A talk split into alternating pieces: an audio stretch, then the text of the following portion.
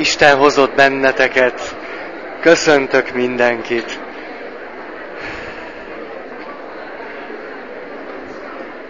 Elkezdem most, egész jó pontosan ideértem.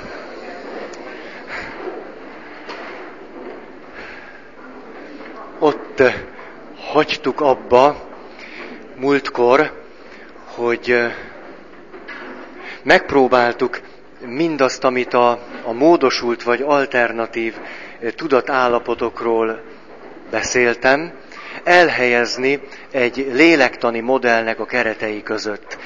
Ez a modell Jungnak a modellje volt, és ezt a gondolatot szeretném egész közvetlenül tovább folytatni. Remélem, hogy jól sikerült a napotok. Olyan gyönyörű idő volt, hogy fantasztikus. Megengedtem magamnak, hogy ahelyett, hogy Güzi módjára leírtam volna még 2 mondatot, kimentem a Rákospatak partjára, és ott élvezkedtem. Szép az élet. Szóval visszatérnénk ehhez a modellhez, és addig a kijelentésig jutottunk el, hogy az volna a célunk, vagy talán így is mondhatom inkább, hogy az lehetne egy nagy lehetőségünk, hogy a tudatos énünket, az én tudatunkat kapcsolatba hozzuk a személyiségünknek a centrumával, a mélyével, aminek a szimbóluma, most lélektani nyelvet használok, Krisztus. És mindez csak akkor lehetséges, és ez volt az a 2 irány, amiről beszéltem. Az egyik, ha elég erős az énünk. Mert, mint amikor lefelé kell fúrni, nagyon sok sötétségen, nagyon sok föltáratlan dolgon keresztül hatolva juthatunk el csak a bennünk élő centrumig, és a közbenső szintekkel is szembesülnünk kell. És ez a szembesülés, ez nagyon fájdalmas, nagyon váratlan, vagy adott esetben nagyon fölkészületlen lehet, már hogy a mi állapotunk ezekkel a dolgokkal szemben. Ezért van szükségünk arra, hogy az énünk erős legyen, és arra is szükségünk van, hogy az én határaink is erősek legyenek. És közben pedig állandóan azt is gyakorolnánk, hogy hogyan tudnánk egy erős én tudattal, egy erős én határral rendelkezve megnyitni ezt a határt, ott és annyiban, amennyiben ezt begyakoroltuk, és amennyiben ez a személyünk, meg a környezetünknek a javára is válik. És tudatosan irányulni lefelé, hogy onnan följöhessenek azok az erők, amelyek nem az énnek az erői, nem adott esetben nem tudatos erők még, de olyan életerők, amelyek vagy segíthetnek nekünk, vagy amelyek eddig akadályoztak, és azért kellene, hogy följöjjenek, hogy azokkal tudjunk valamit kezdeni. És ezt a szót mondtam ki nagyon sokszor, hogy integrálni az énbe, hát lehetne sokkal szebben, hogy egyszerűen beépíteni az én tudatunkba. És itt most megint 2 dolgot szeretnék hangsúlyozni. Megint csak maradva ennél a modellnél, hogy mi történik akkor, hogyha valaki teljesen belecsúszik egy ilyen alternatív tudatállapotba, mondjuk szenvedélybeteg lesz, alkoholista lesz, vagy narkós lesz. Mondhatnánk más ilyen verziókat is, de mondjuk ezt, mert ezzel elég jól lehet dolgozni. Az történik, hogy az illetőnek gyönge az éne, az én tudat gyönge. Érik őt a mindennapi kihívások, és ezeknek a kihívásoknak, miután gyönge, ezért nem tud megfelelni. Túl erős lesz a bűntudat, túl erős a szégyen, a kisebb rendűségi érzés. És lehetne egy csomó mindent mondani. Túl erősek a félelmei, a szorongásai. És ezért hogyan erősíti meg az én tudatát? Úgy, hogy pontosan tudja, a mélyből erőket kellene fölfakasztani, hogy azok segítsék az ő hétköznapi életét. Meg is teszi ezt az alkohollal. Ilyenkor kinyílnak az énnek a határai, és beáramlanak az erők. Ilyenkor történhet az meg, hogy valaki neki megy a falnak is, vagy a rendőrnek, vagy bárkinek. És amikor kijózanodik, akkor még rosszabb helyzetbe kerül, mint annak előtte volt. Tehát ameddig tart ez a módosult tudatállapot, addig az énbe beáramlanak azok az erők, amelyek kellenek a továbbéléshez. De aztán jön a kijózanodás, és az illető még nagyobb szégyent, még nagyobb bűntudatot, még nagyobb félelmet, még nagyobb konfliktusokat él meg a környezetével, adott esetben a társadalommal, és ez őt még inkább arra fogja vezetni, hogy megint igyom, és megint megnyissa ezeket a határokat, és végül kialakul egy ördögi kör, hogy az erő sehonnan, máshonnan nem jön már, csak abból a teljesen egyébként számára is kezelhetetlen erőforrásból, ami a tudat alattia. De ez tönkreteszi őt. És mondjuk így, hogy az illető pusztulásával fenyeget, a személyiség szétesésével. Itt tehát jól látjuk azt, hogy egy ilyen módosult vagy alternatív tudatállapot lehet nagyon romboló, nagyon értelmetlen. És majd ezért fogunk arról beszélni, hogy hogyan kellene jól csinálni. Vagy hogy milyen szempontokat kellene nézni ahhoz, hogy ez a javunkra szolgáljon. Ez tehát az egyik véglet, amikor gyönge az én, és mindenféle kontroll és egyéb nélkül áramolhatnak be az erők, és az én szétesik, a személyiségnek annyi. Itt még egy valamit, ami jól illik bele ebbe a modellbe, ez pedig az akarat. Az ilyen ember szokott arról panaszkodni, hogy gyönge az akarata, hogy 1000-szer megfogadtam, hogy leteszem az alkoholt. És nem megy. Miért? Azért, mert ez a modell tálcán kínálja a, mondjuk így, a megoldást, mert az akarat az énhez kapcsolódik. Az énnek egy funkciója. Vagyis, ha gyönge az énem, a hozzá kapcsolódó akaratom is gyönge lesz. Ezért az ilyen ember ténylegesen folytonfolyvást pontosan annak függvényében fog elbukni, és fogja átélni, hogy gyönge az akarata, amennyire gyönge az én tudata. Ezért az illetőnek hiába mondjuk azt, hogy szedje össze az akarat erejét. Reménytelent kérünk tőle. Egyszerűen ez nem megy. Mi az, ami mehet? Például az, amit egy ismerősöm csinált. Az ismerősöm azt csinálta, hogy amikor már 10-15 év együtt élés után az alkoholista házastársa természetesen jó szóval, logikával és a racionális érvekkel nem változott meg. Se kérlelésre, se lásd be, se semmire nem változott meg. Akkor egyszerűen fogta magát, és faképnél hagyta. Azt az üzenetet hagyta neki, hogy én ezzel most nem bontom föl a házasságunkat, de addig nem tekintlek a férjemnek vagy feleségemnek, ameddig nem változol meg. És ez az élmény, hogy hazament a feleség és a férj, azért mondom, hogy bármelyik lehet, hazament és egy üres lakást talált. Ez az élmény. Volt egyedül elég erős benyomás ahhoz, hogy az illetőt megerősítse. Az illetőnek az éne ebben az esetben megerősödött ezáltal a külső behatás által. Hogy ilyenkor milyen erők szabadulnak föl, lehet, hogy ebben egy csomó-csomó félelem is van, meg egy csomó olyan, amire azt mondjuk, hogy húha. De az illető ennek a hatására le tudta tenni az alkoholt. Vagy hát a poharat, az alkoholt nem lehet letenni. A poharat, meg az üveget, azt le lehet. Tehát nyilván, hogyha valakinek erős az éne, az énje, akkor erős az akarata is. Ha nem, akkor nem. Ez bármi. Szia, Eszter!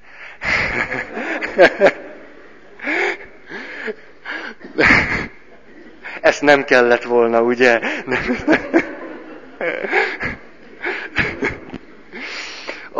A másik oldalon pedig az van, amikor valaki annyira fél attól, hogy mi van az én tudat alatt, mi van az árnyék személyiségben, a benne élő férfiban és nőben, az archetipikus dolgokban és végül a bennünk élő végtelenben, föltáratlan dolgokban és ismeretlenben, hogy annyira megerősíti az énnek a határait, hogy az egy áthatolhatatlan burokká válik.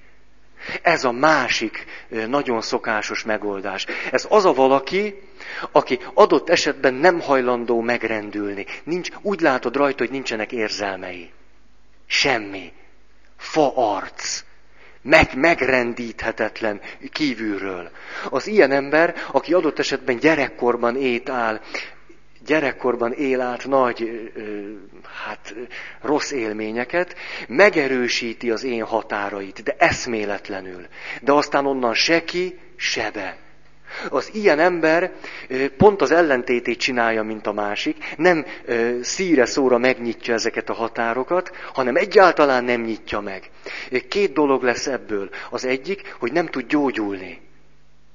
Mert a szívének a mélyén, vagy a lelkének a mélyén ott vannak a sebek, ott vannak a fájdalmak, a félelmek, az indulatok és minden egyéb.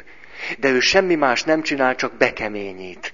Meghúzta ezeket a határokat, nem tudnak ezek följönni, nem tudnak feloldódni, megoldódni, nem tudnak tudatosulni. Egyszerűen nem kerülnek elő, nem tudatosulnak, nem lehet velük dolgozni. Egyszerűen ott vannak a mélyben. És a másik pedig nem csak a gyógyulás szempontjából lesznek ezek súlyos korlátok, hanem olyan pozitív erők sem törhetnek föl, amelyek az illető életét jó értelemben tudnák alakítani vagy megújítani. Nem lesz megtérés, nem lesz újjászületés, hanem szinte lehet tudni, hogy az illető a maga által kreált szabályok és törvények és keretek között fogja végigélni az életét. Ha csak valami drámai dolog nem történik, ami kívülről szétszedi ezeket az általa gyártott határokat. És ahogy ezen töprengtem, eszembe jutott, hogy itt lehetne egy szót használni erre a jelenségre. Az első esetben ugye alkoholistáról van szó, de nyilván nagyon sokféle alkoholista létezik, ahogyan ezt tudjátok, hogy van munkaalkoholista, és mindenféle más alkoholista. A második esetben is tulajdonképpen az alkoholizmusnak egy formájáról van szó, ha már ebbe a batyuba akarunk mindent begyömöszölni, ez a törvényalkoholista, a szabályalkoholista, ezzel kell és ezzel fekszik. A szabályoknak, a törvényeknek, a rendnek, az előírásnak a mámorában él. Ez tölti ki teljesen az életét. Miért ne nevezhetnénk ezt? Tényleg egyfajta józan őrületnek. A józanság ketrecének. A szónak most nagyon, nagyon kétértelmű értelmében. Tehát mondhatnánk ezt a két nagy területet, amit szoktunk gyakorolni. Természetesen nem vagyunk olyan tökéletesek, hogy néha ne nyitnánk ki ott is az én határokat, ahol talán jobb lett volna nem kinyitni, vagy nem úgy kinyitni. Ez belefér az életbe. Meg az is, hogy néha egy kicsit merevek vagyunk. Ez is belefér. De amikor ez általános működésmóddá válik, az már nagy nehézséget jelenthet. Az egy nagyon csak azért állok meg, hogy van még hely talán itt egy pár, hogyha akartok, le lehet ülni.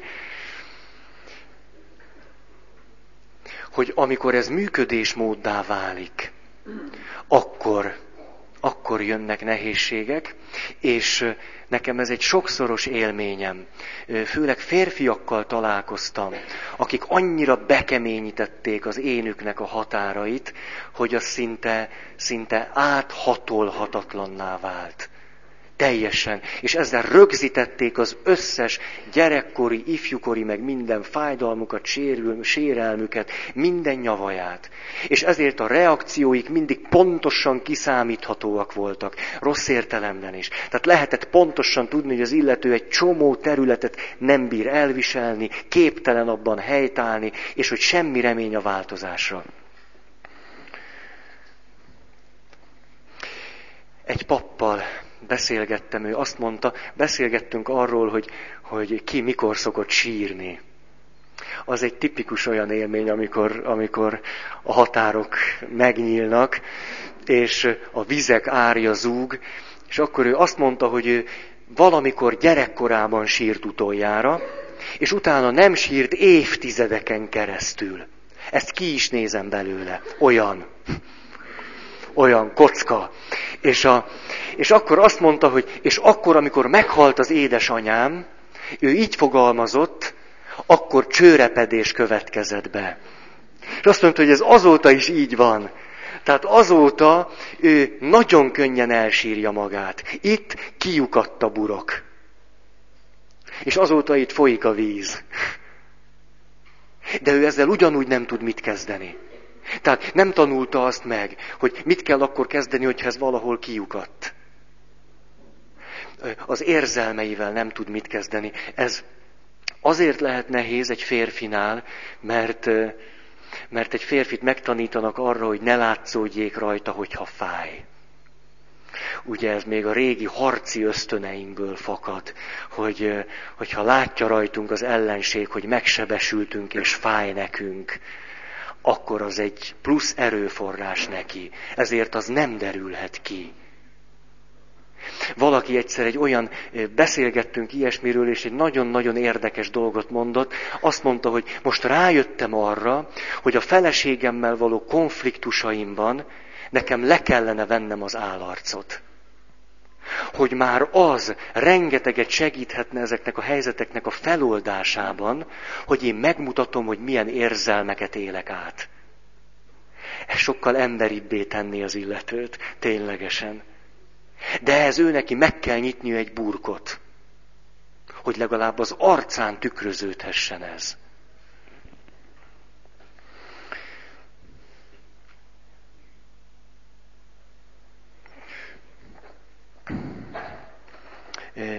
Valaki idejött hozzám még a múltkori után, és azt mondta, hogy jó, eddig sokat beszéltem arról, hogy milyen negatív hatásai lehetnek a burok megnyitásának. Hát beszéljek a pozitív hatásokról. Erről sokat akarok majd beszélni. Igen, most értünk el oda, amit már mondtam, csak most ebből a modell szempontjából is következtetéseket vonhatnánk le, hogy amikor egy módosult tudatállapotban vagyunk, és azért indultunk ki ebből a nagy egészből, hogy ne incifinci érzésekkel és érzelmekkel kezdjünk el dolgozni. Ne a szétszedett állapotból kezdjük el összerakni ezt a dolgot, hanem induljunk ki az egészből, hogy valaki egy ilyen élményben, egy ilyen állapotban, tudatállapotban van, és abból mi minden következik. És ugye arról beszéltünk, hogy a módosult tudatállapotnak a jellemzője, hogy nagyon fontosak benne az érzések, az érzelmek, a benyomások, a hangulatok.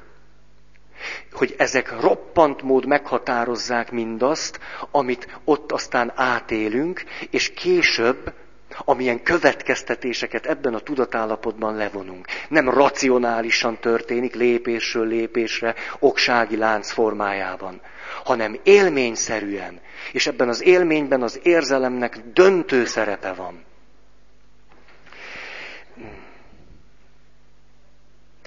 És mi történik akkor, amikor nem egy mondjuk nappali tudatállapotban logikus láncolat formájában eljutunk egy logikus következtetésig, akkor egyszerűen kimondunk valamiről valamit abban a formában, hogy ez így van, hogy igen vagy nem.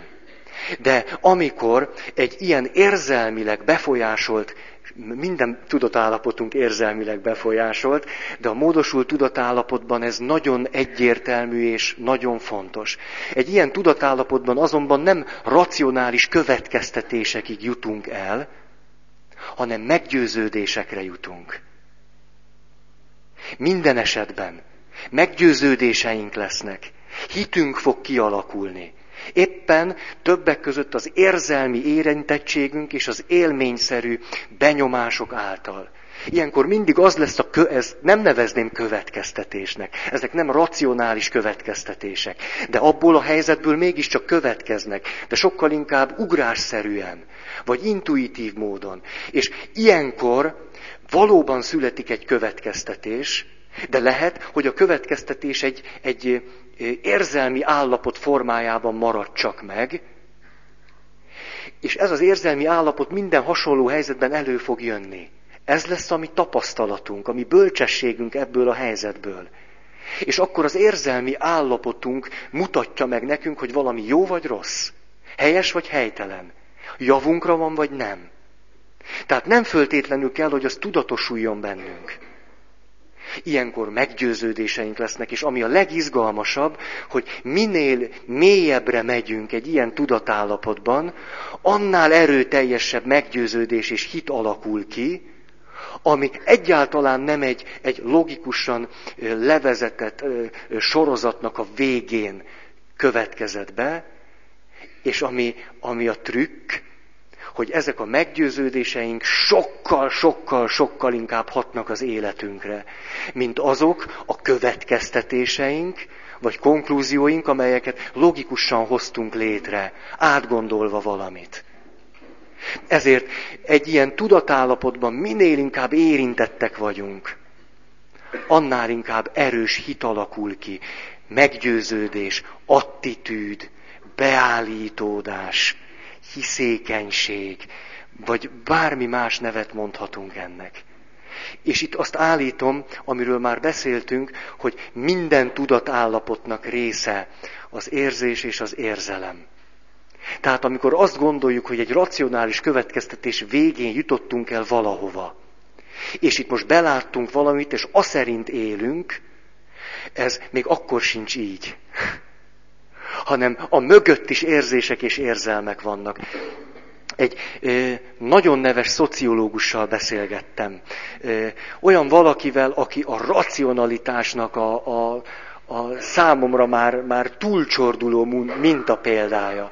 Olyan valaki, aki hallani sem akar arról, hogy érzések és érzelmek. Csak a tudomány és hihetetlen. De nagyon izgalmas vele beszélgetni. És arról beszélgettünk, hogy egy előadás keretében mitől mentálhigiénés egy előadás, és mitől nem mentálhigiénés. És akkor én felvetettem azt, hogy szerintem mentálhigiénésen pozitív hatása van egy olyan előadásnak, ahol az előadó elmondja azt is, hogy számára az a téma, amiről beszél, miért fontos. Hogy őt az hol érinti. Hogy az ő személyes kapcsolódása a témához hol van. Hogy azt mondtam, én ezt állítottam, hogy szerintem ez hatékonyabbá teszi az előadást. És ő tiltakozott. Mondta, hogy szó sincs erről. A célom az, hogy hihetetlenül exakt előadásokat tartsak. És hogy attól lesz az igazán jó. És van ebben igazság, az nagyon sokat adhat nekünk, ha kapunk egy ilyen színtiszta előadást, de hát az se színtiszta. És én elkezdtem őt provokálni. Annyira jól esett. Nem, egyszerűen nem bírtam elviselni ezt a színtisztaságát. És akkor mondtam neki, hogy jó, hát én szerintem pedig egyszerűen nincs olyan előadás, amiben te ne lennél benne. Legföljebb te azt letagadod, vagy lehazudod. Hát beszélsz. És láttátok volna azt az arcot, ahogy hát ilyet egy tudósnak nem lehet mondani, hogy ő az előadásában nem korrekt, és eszméletlenül fölháborúsodott. Így se az én előadásaimban egyáltalán attól tudományos, hogy mi köze van a hallgatóságnak ahhoz, de fölfortyant eszméletlenül, mi köze van a hallgatóságnak ahhoz, hogy nekem milyen a viszonyom azzal, amiről beszélek. Semmi köze hozzá! És akkor én erre azt mondom, hú, milyen ideges lettél. Úgy tűnik, hogy az előadott dolgaidhoz nagyon hatékony érzelmi viszonyulásod van. És erre ilyen lángot vetett a szemem, és azt mondta, és tudod mit? Ha tudni akarod, hogy nekem miért fontos az, hogy X28 egyetemen előadok, hát azért, mert én hiszek abban, hogy a tudománynak van haszna, és attól az emberek boldogabbak lesznek. Vedd tudomásul! Mondd ezt lángoló arccal, hogy én vegyem tudomásul, hogy ő hisz ebben, és én ezt ne kérdőjelezzem meg. Nem kellett hozzá sok, csak néhány perc, hogy mi van az ő végtelenül exakt előadásainak a hátterében. Az a hite, hogy ennek van értelme, és hogy ti ettől boldogabbak lesztek.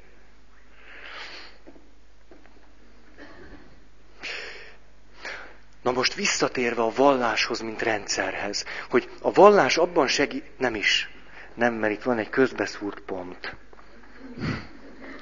Igen, ott hagytam abba, hogy ugye amikor látszólag, kizárólag racionálisan megyünk végig egy ilyen folyamaton, akkor eljutunk oda, hogy igen vagy nem. Következtetéseket vontunk le. Csak hogy minél inkább érzelmileg hat ránk egy helyzet, annál inkább nem következtetéseket vonunk le, hanem akkor ezeket a szavakat érdemes használni, hogy meggyőződés alakul ki, vagy azonosulunk valamivel, vagy belátunk valamit, vagy elfogadunk valamit, adott esetben megvilágosodunk. Akkor a következtetések nem úgy érnek bennünket, hogy hát ez logikus. Ha egy logikus következtetésig jutunk el, az teljességgel integrálva van az én tudatunkba. Az tökéletesen világos valóban. De annak a következtetésnek a hatása roppant gyönge. Annak a következtetésnek az életre gyakorolt ereje is pontosan annyi, amennyi a háttérben húzódó érzelmeknek az ereje. Ennek a szociológusnak az esetében ezeknek a logikus következtetéseknek az ereje nagyon nagy, de nem azért, mert azok nagyon logikusak, hanem azért, mert ő nagyon hisz bennük. A háttere nagyon erőteljes. Ezért ezek a következtetések az ő életében valóban nagyon nagy szerepet játszanak. Ha pedig egy negatív helyzetből születnek meg a következtetéseink, akkor ezt mondanánk, hogy valamit elutasítunk, nem azonosulunk valamivel, letagadjuk, vagy tiltakozunk ellene. Ez ugyanúgy megtörténik, hogyha egy logikus láncolatnak a végén kapunk egy eredményt, a kérdés, hogy mennyire érint bennünket. Ha nem érint, akkor legföljebb azt mondjuk, hogy ez logikus, vagy nem logikus. Bármit el tudunk ilyen alapon fogadni. De minél inkább érint bennünket, annál inkább nem ez a viszonyunk ezekhez a dolgokhoz, hanem a tagadásig, elutasításig, vagy megvilágosodásig tudunk eljutni.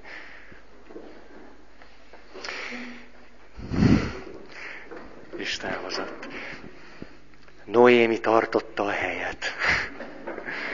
És épp a vasárnapi evangéliumban töprengtem ezen, hogy Jézus nem racionális, logikus következtetésekre vezeti el hallgatóit, hanem az apostolok meghívás történetében azt halljuk, hogy ő az apostolokat nem csak hívja, hanem meghívja őket, és megszólítja őket.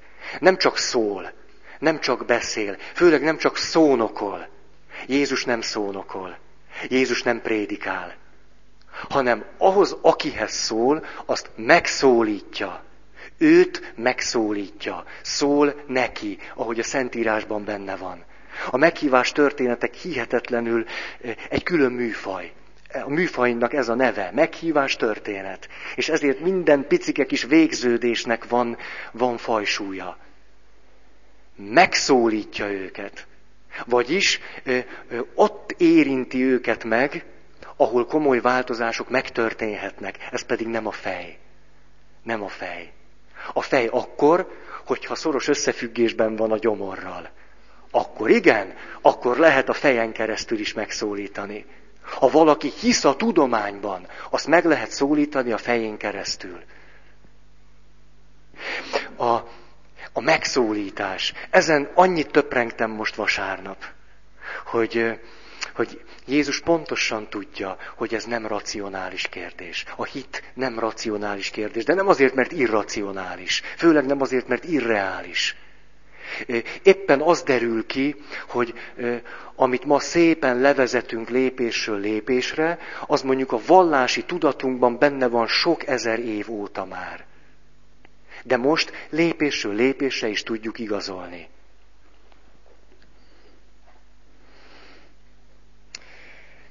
Amikor, tudjátok, pappá szentelnek valakit, akkor csináltatunk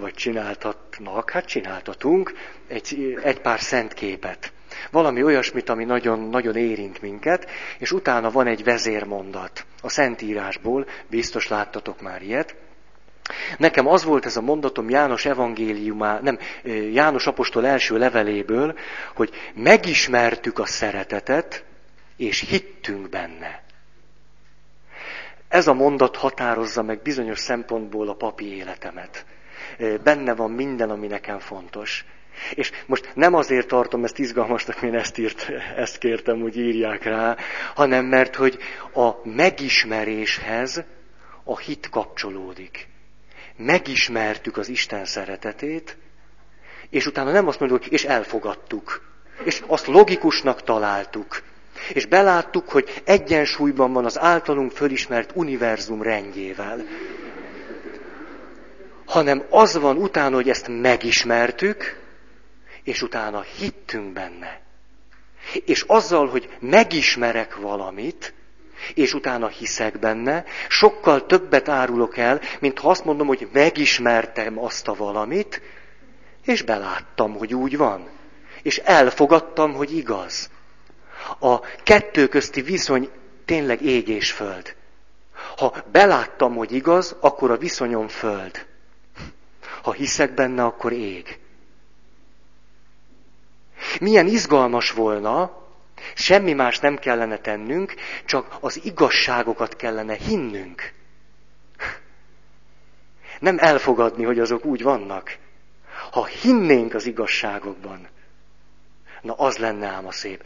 Az persze csak úgy lehetséges, hogy a mélységeinkből fölengednénk azokat az erőket, amelyek minden ellenállás ellenére is élhetővé teszik a belátott igazságokat.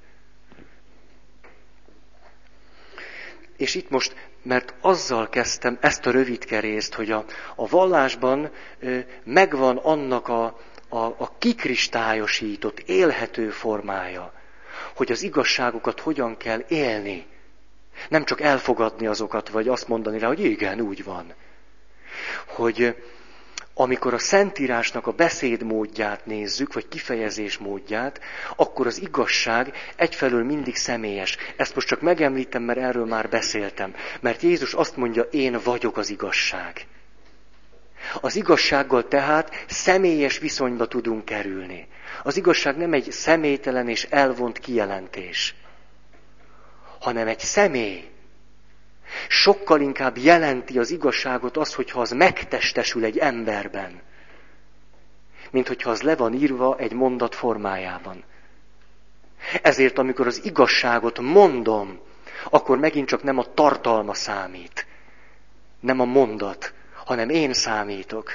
Ezért van az, töprengtetek már rajta, hogy miért tiltja meg Jézus a gonosz lelkeknek, akiket kiűz a betegekből, hogy híreszteljék azt, hogy ő az Isten fia. Ezért. Mert ahogyan egy bölcs pap mondta, a sátán is ötösre tudja a hittant. Teljesen korrekt. Sokkal jobb benne, mint mi.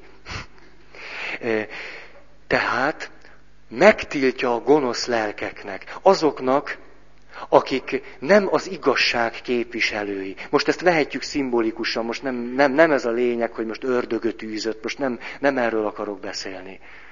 Hanem, hogy megtiltja azoknak, hogy az igazat mondják róla, akik maguk nem igazak. Azt mondja, ti nem mondjátok, mert hiába mondjátok azt, ami 2x2=4. Amit ti mondotok, az nem az. Bár szó szerint igaz, amiről beszéltek. de az emberi kapcsolataimban is, amikor, hát, hogy pofon lehet bennünket ütni az úgynevezett igazságokkal, az már régen nem igazság. Úgy tud fájni, hogy az eszméletlen. Nincs benne semmi szeretet, de semmi. Márpedig az igazságban van. Az igazság tele van szeretettel. Most ez, most már miket beszélek, te jó ég, hol mit csináltam az elmúlt napokban, hogy ilyeneket mondok.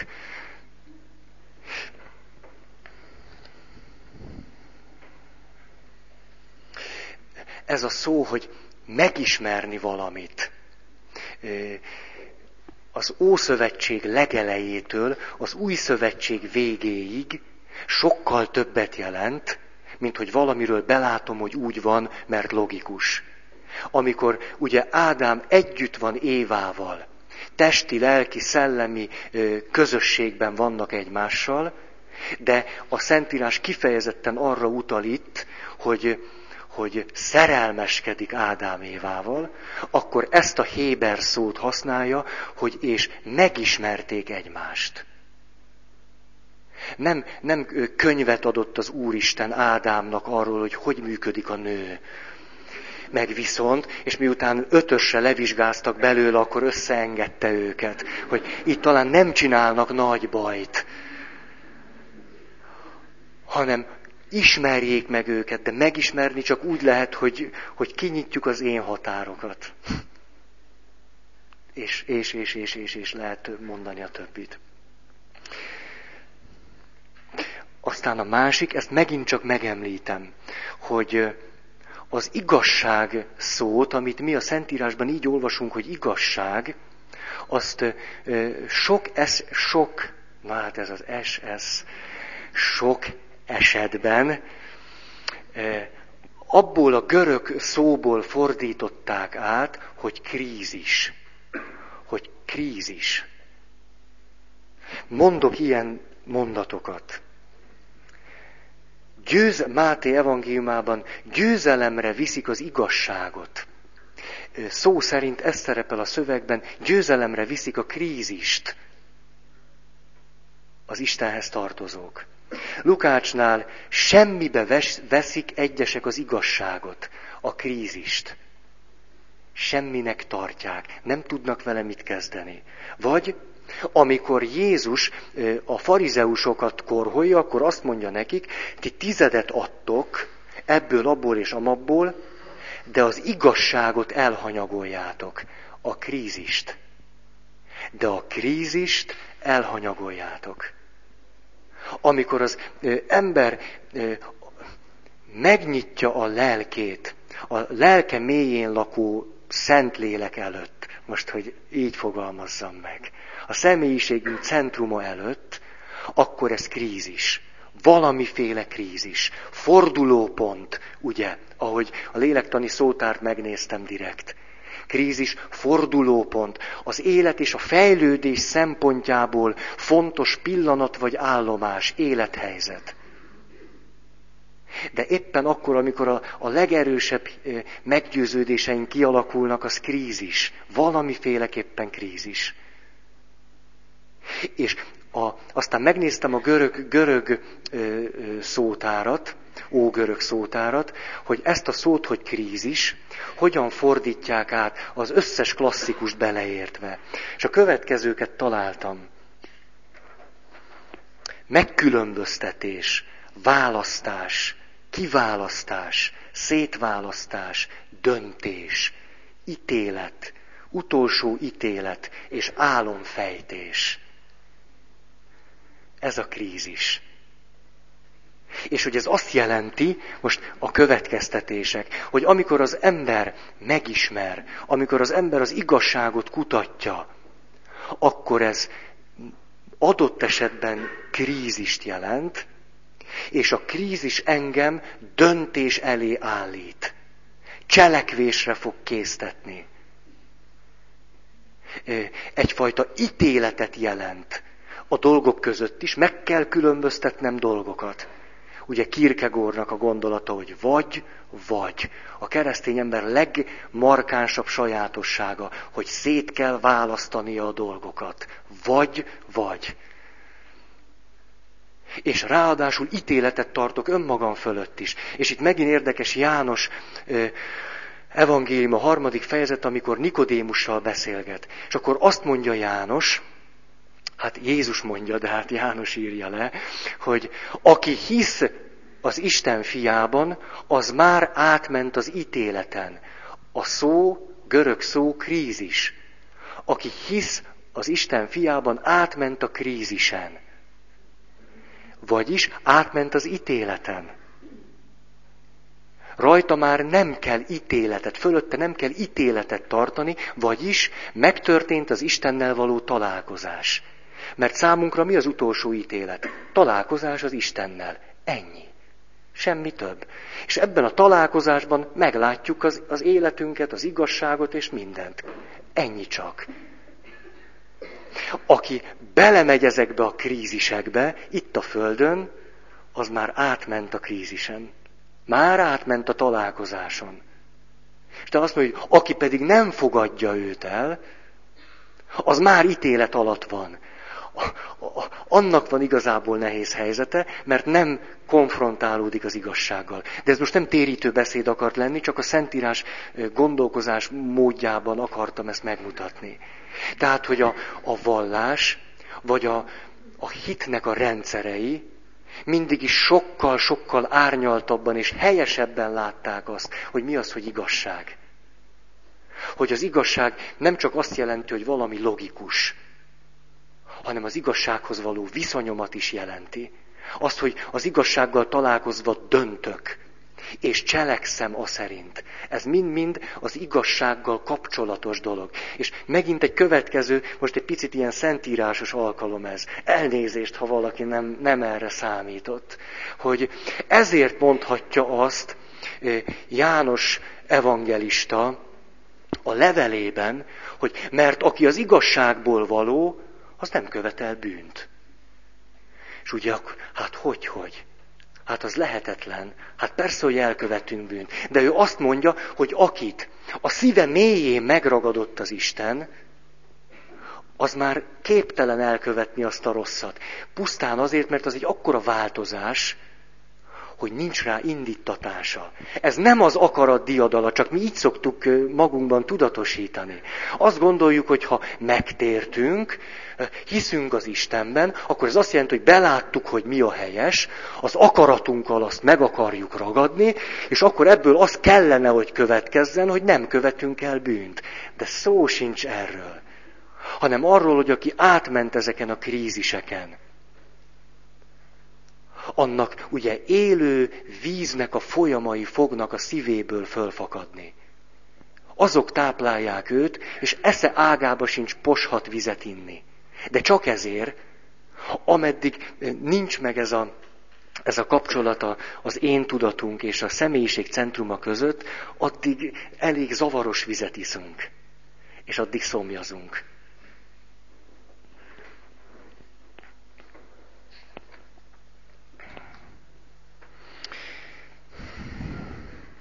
Az utolsó ehhez kapcsolódó szempont, hogy amikor Keresztelő Jánoshoz kimennek a farizeusok, és János azt mondja nekik, hogy térjetek meg, vagyis éljétek át ezt a krízist. Szülessetek újjá, menjetek bele ebbe a dologba. Akkor ugye a farizeusok nem térnek meg, csak megteszik azt, amit a többiek is. Egy formális gesztus. Ha nézzük ezt az én modellt, akkor a szerepszemélyiség működik. Csak egy szerepjáték. Mennek ők rendes emberek. Ők is alámerítkeznek. Lássa mindenki, hogy ők törvénytisztelő, a prófétára hallgató emberek. Nem lefelé indultak el a centrum felé, hanem a héj felé. Csak a szerepet éltetik. És akkor Keresztelő János eszméletlen kemény mondatot mond. A következőt mondja. Viperák fajzata. Kitanított arra, hogy fussatok a fenyegető megtorlás elől. Teremjetek a megtéréshez illő gyümölcsöt. És ne gondoljátok, hogy azt mondhatjátok magatokban, a mi atyánk Ábrahám. Pontosan kifejezi azt, ami ilyenkor történik az emberben. Hogy ők azt gondolják, elég volt belátni valamit, elfogadni, hogy ez így helyes és logikus. És nem véletlenül, hogy Jézus nem azért korholja a farizeusokat, mert nem szereti őket, hanem mert annyira bezárkóznak a szerep személyiségükbe, és olyan iszonyatos, erős korlátokat vonnak az énük köré, hogy csak, nem tudom én, ilyen fúróval lehet azt áttörni. És ezért mi kívülről úgy látnánk, hogy bántja őket. Ez a makarenkói pofon. Amit ugye, Makarenko. De azt tudjátok, hogy Makarenko egy kicsi ember volt. És bűnözőkkel foglalkozott. Tehát most képzeljetek el egy 2 méter magas alakot, akit ez a kisember pofon vág. Azért az egy krízis helyzet, ez nem arról volt szó ott, hogy ő volt a nagy felnőtt, és lenyomta a pici gyereket. Megcsinálta azt, most ez nem ilyen Makarenko védelem, vagy ilyesmi, csak megcsinálta azt, hogy valaki sokszorosan visszakerült azzal, hogy lopott. Lopott, és lopott, és lopott, és lopott. És rábízta a kasszát. Na ez az. Ez egy akkora pofon volt az illetőnek, hogy attól kezdve elhagyta a bűnöző életét. Jézus is ezt csinálja, néha óriási pofonokat ad. De nem azért, mert nem szereti azokat, akiknek a pofont adja. Hanem mert át kell törni valami nagyon erős burkot. Muszáj valami élvényhez juttatni az illetőt. Hát nem muszáj, csak...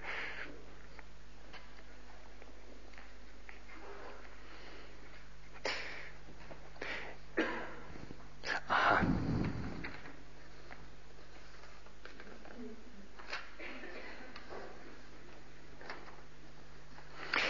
Szóval a vallásnak az volna a szerepe, hogy sikerüljön az oda-vissza utat megteremteni. Az énből, akár a szerepeinktől, Jézusig és Jézustól vissza. És mind a két irányra rengeteg módszert alkotott már meg.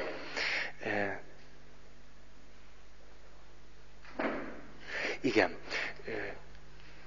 Kísérlet történt az utóbbi néhány, nem is évtized ez, hogy a vallás helyébe a tudományt állítsák. Vagyis, hogy az a keret, amiben képesek vagyunk működni, és értelmezni minden dolgunkat, az egész életünket, az ne a vallás és a hit kerete legyen, hanem a tudománynak a kerete. És ez úgy tűnik, hogy sokszorosan nem jön be. Egyszerűen nem jön be azért, mert ez a keret sokkal szűkebb. Sokkal-sokkal szűkebb. Olvastam egy könyvet, rajta van a listán. Pár éve jelent meg, 2 francia tudósnak, nagyon neves francia tudósnak, egy filozófusnak és egy agykutatónak a beszélgetése. Az agykutató képviseli azt, rajta van a listán a legutolsó. A listán. Mit a természet szabályai, azt hiszem ez a címe. Zseniális a párbeszéd. A tudós azt képviseli, hogy csak ami a kereten belül van. És a filozófus nem is a vallás felől közelít, csak a filozófia felől, és azt mondja, hogy nézd, kedves tudós, te amikor elkezdesz gondolkodni, már akkor olyan keretek közé lépsz, amely kereteket a saját tudomány ágadon belül nem tudod igazolni. Állandóan a filozófia által megmutatott keretekben, struktúrákban gondolkozol. És ezeket kiigazolja. A te agykutató készleted nem tudja ezeket igazolni. Roppant izgalmas. Állandóan fölhívja a figyelmét arra, hogy te most azt gondoltad, hogy egy szintiszta tudományos következtetést vagy elméletet mondtál, és én most megmutatom neked, hogy ezek nincsenek igazolva. Hogy ez ilyen és ilyen és ilyen hipotézis. Eszméletlen izgalmas. De hát erről tudunk, csak érdemes ezt elolvasni.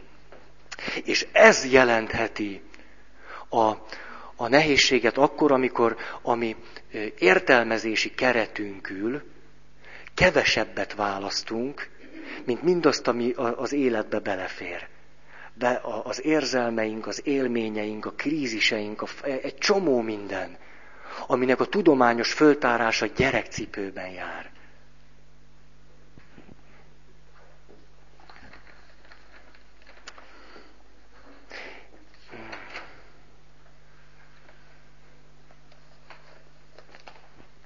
Most szeretnék mondani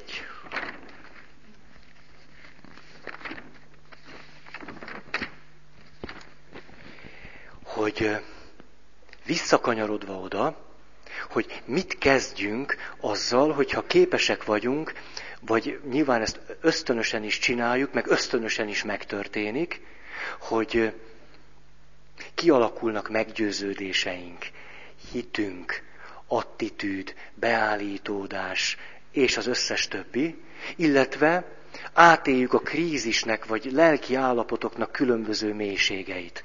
A vallás megteremtette azt a vonatkoztatási keretet, amelyben el tudjuk helyezni az összes lelki élményünket.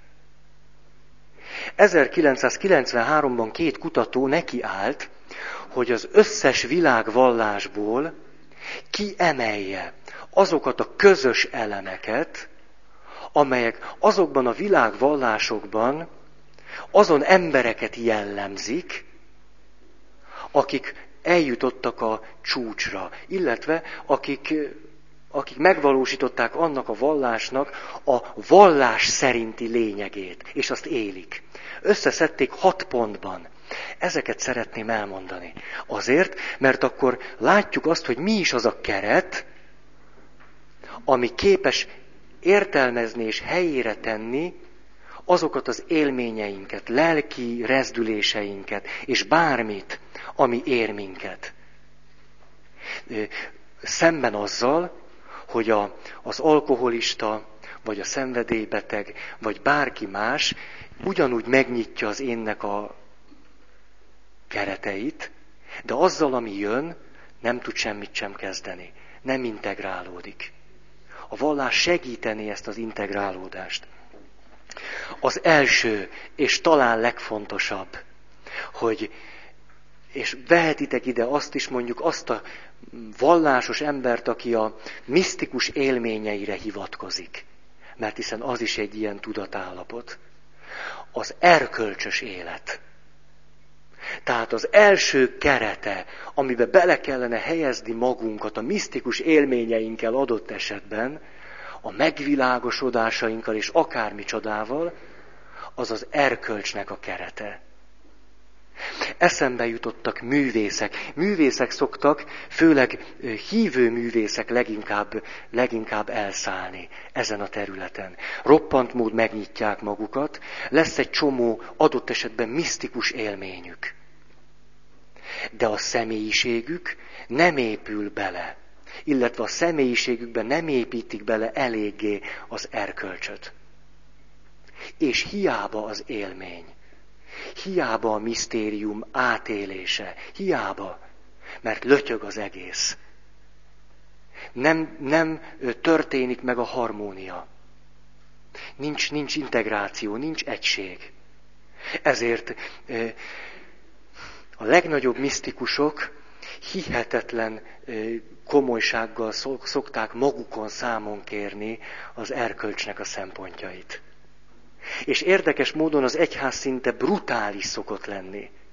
A legnagyobb misztikusokat kőkemény erkölcsi próbatételnek teszi meg, vagy elé, vagy állítja elé. Már mi azt mondanánk, hogy szóval mi arra gondolnánk mondjuk, hogy van egy Pió atya, aki stigmatizált. Megjelennek rajta Krisztusnak a sebei, hogy egy ilyen embert nem kell tesztelni. Tehát ennek az embernek ezek a misztikus jegyei önmagukért beszélnek, gondolnánk mi. És az egyháznak ennek a, most a vallás működés módja azonban nem erre a logikára épül föl nagyon helyesen, hanem azt mondja, nézzük meg az erkölcsi életét. Ez a mérce. Nem az, hogy ő mit hallott és mit látott. És hogy vannak-e sebek a kezén, vagy nincsenek. Nem ez számít. Volt is ez a film, ez a stigmáta, ugye, vagy stigmata, vagy nem tudom én micsoda. Ugye, ez volt az egyik legnagyobb kifogásom ellene, hogy keveredtek ezek a szempontok. Jó, megjelenhet bárkinek a Krisztus sebe. Ez elképzelhető. Még az is elképzelhető, hogy egy nem keresztény embernek jelenjen meg. Vagy egy magát ateista embernek tartó emberen is megjelenhetnek ezek a sebek. Ez teljesen elképzelhető. De nem mindegy, hogy ez az ember áll-e elétek, és azt mondja, hogy ez Krisztus sebe. Vagy mondjuk Szent Ferenc jön, és azt mondja, hogy ez Krisztus sebe. Tehát az első nagyon fontos keret, amivel állandóan konfrontálni kellene a lelki élményeinket, az érzéseinket, az érzelmeinket és mindent, az az erkölcsnek a kerete. Akármennyire is ilyen fájdalmasan, póriasan hangzik ez. Eszembe jutott Bódi Gábor, a filmrendező is, akinek azt gondolom, hogy nagyon sokirányú ilyen élményei voltak. Ugye az utolsó nagyjáték filmjében egy pap a főhős. Lehetett látni, és ő maga játszik benne. És mikor kérdezték, mikor meghalt, ugye öngyilkos lett. És amikor csináltak róla egy filmet, akkor beszéltek arról, hogy hát Bódi Gábor, hogy egy ilyen ellentmondásos ember volt, hogy egyfelől misztikus élmények és megtérések és minden, és hogy látták nem egyszer mondjuk olyan pózban, hogy egy szűzonya szobort fogott át, és ott nem tudom én, élt át valamit. És ez semmit nem jelent az egyes ember élete szempontjából. Szinte semmit. Sőt, szinte még nagyobb teher. Ha nem tudjuk az erkölcsnek a keretei közé fogni ezeket a lelki megmozdulásainkat.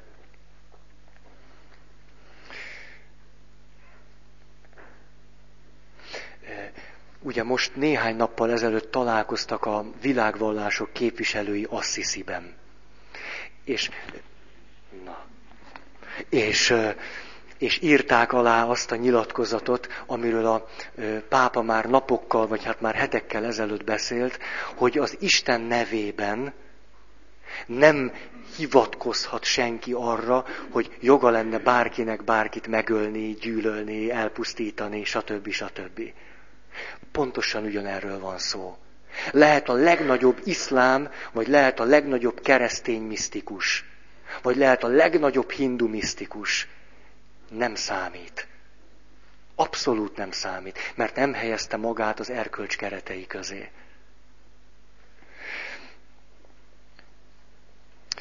Úgy fogalmazták meg ezek a kutatók egyébként, hogy az erkölcsös élet nem a farizeusi világ felé jelenti az erkölcsi életet, tehát nem törvénytisztelet, nem illemtan, hanem ezt mondták, érzékenység és azonosulás az értékekkel, mindennel, ami él, az élettel szemben.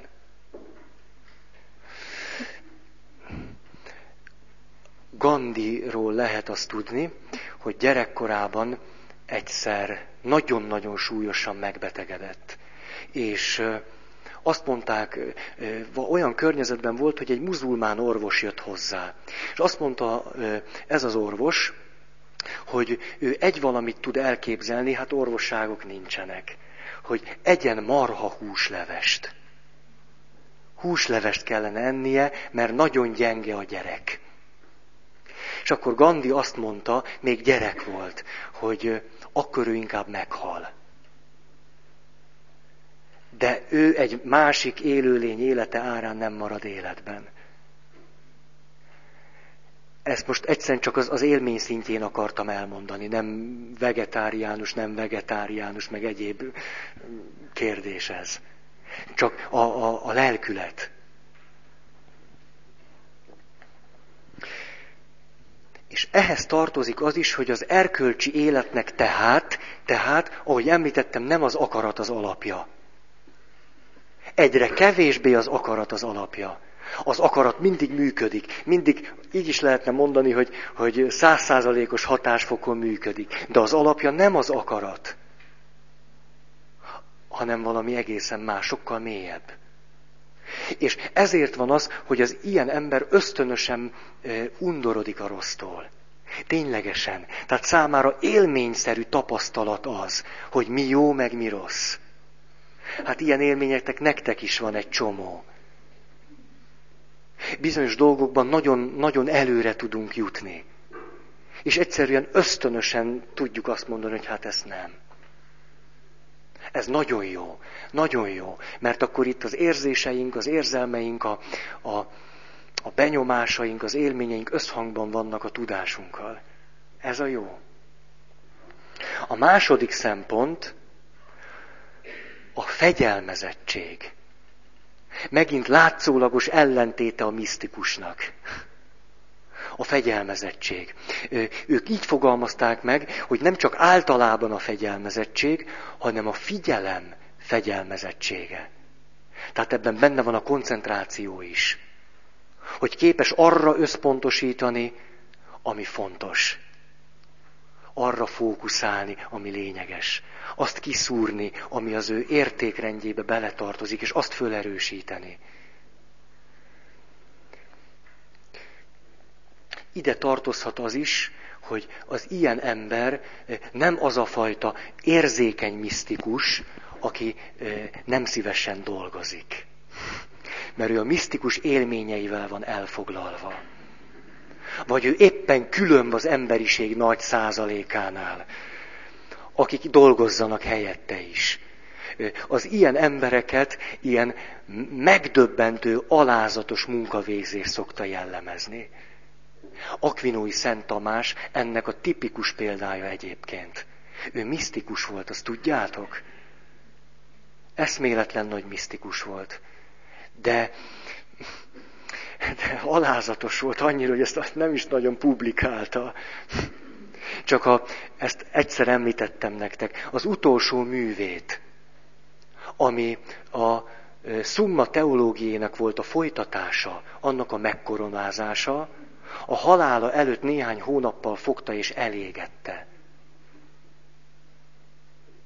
Mert azt lehet tudni, hogy miért, többé-kevésbé azért, mert az egy roppant racionális és logikus mű. Ugye azt szánta ő a keresztény köznépnek. És azt mondta, hogy ez annyira nulla ahhoz képest, amit átéltem, hogy én ezt nem.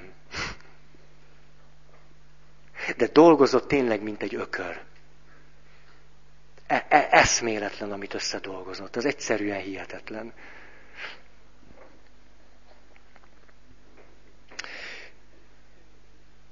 A harmadik, hogy ténylegesen létrejön egy érzelmi átalakulás azon emberek életébe, akik tudnak mit kezdeni az alternatív tudatállapotukkal. Egyrészt negatív érzések, érzelmek, hangulatok csökkennek, szinte minimálisra csökkenhetnek. Pozitív érzések, érzelmek, hangulatok fölerősödnek. Ide tartozhat az is, hogy ebből adódóan egy kiegyensúlyozottság jön létre. Derű, béke, harmónia, ezt nem is sorolom, mert úgyis tudjátok. Ide tartozik az egészség is, mint a harmóniának a testünkre vonatkozó része.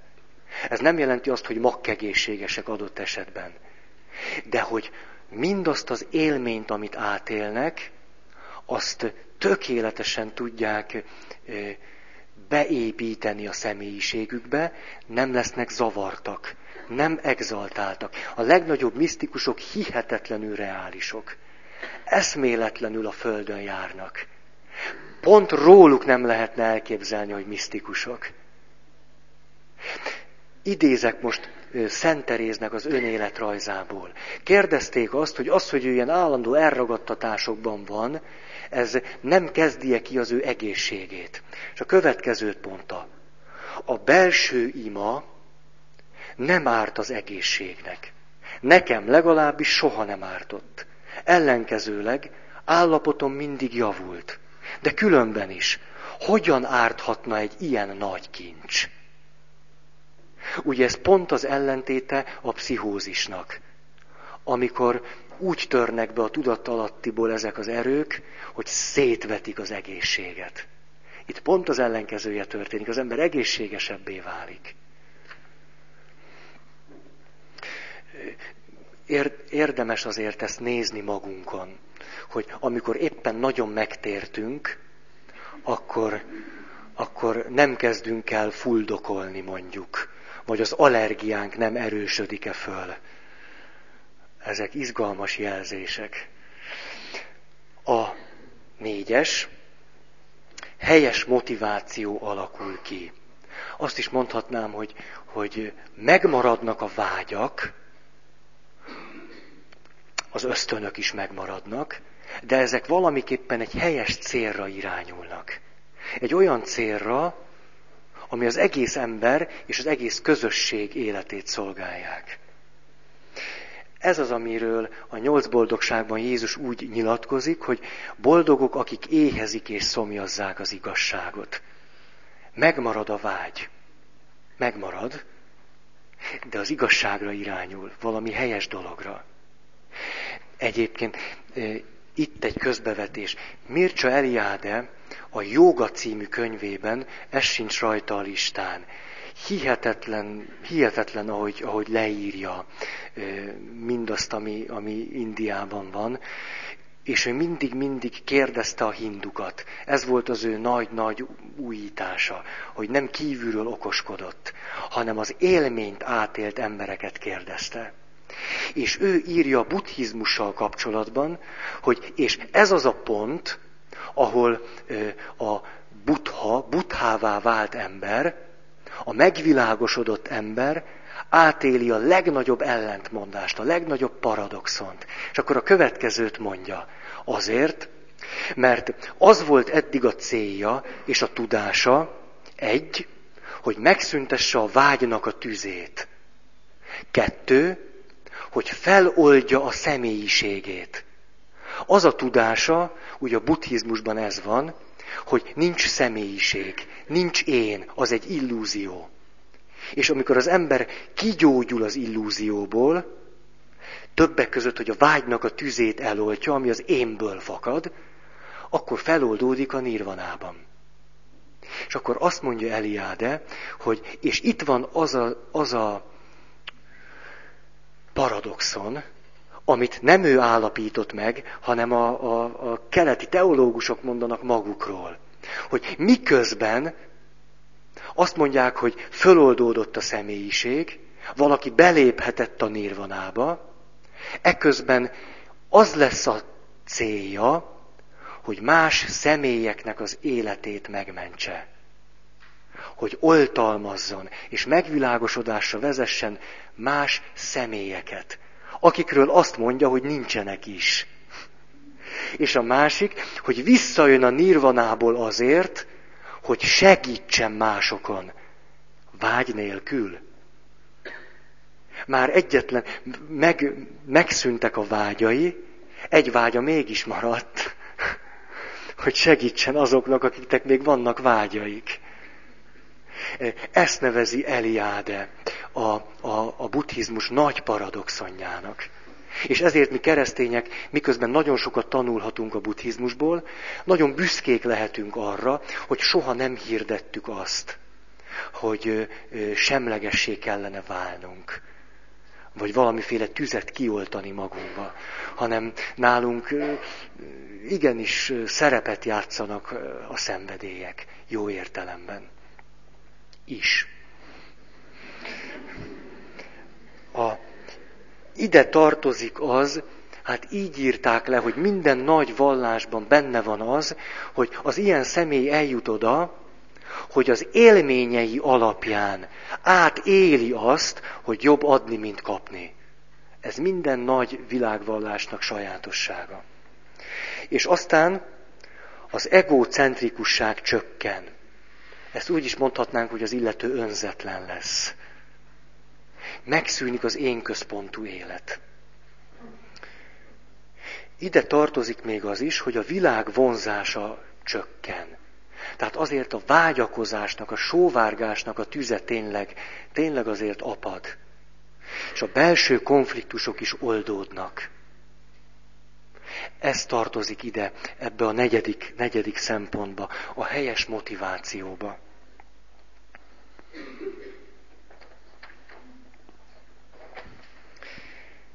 Na most én azt hiszem, hogy befejezem.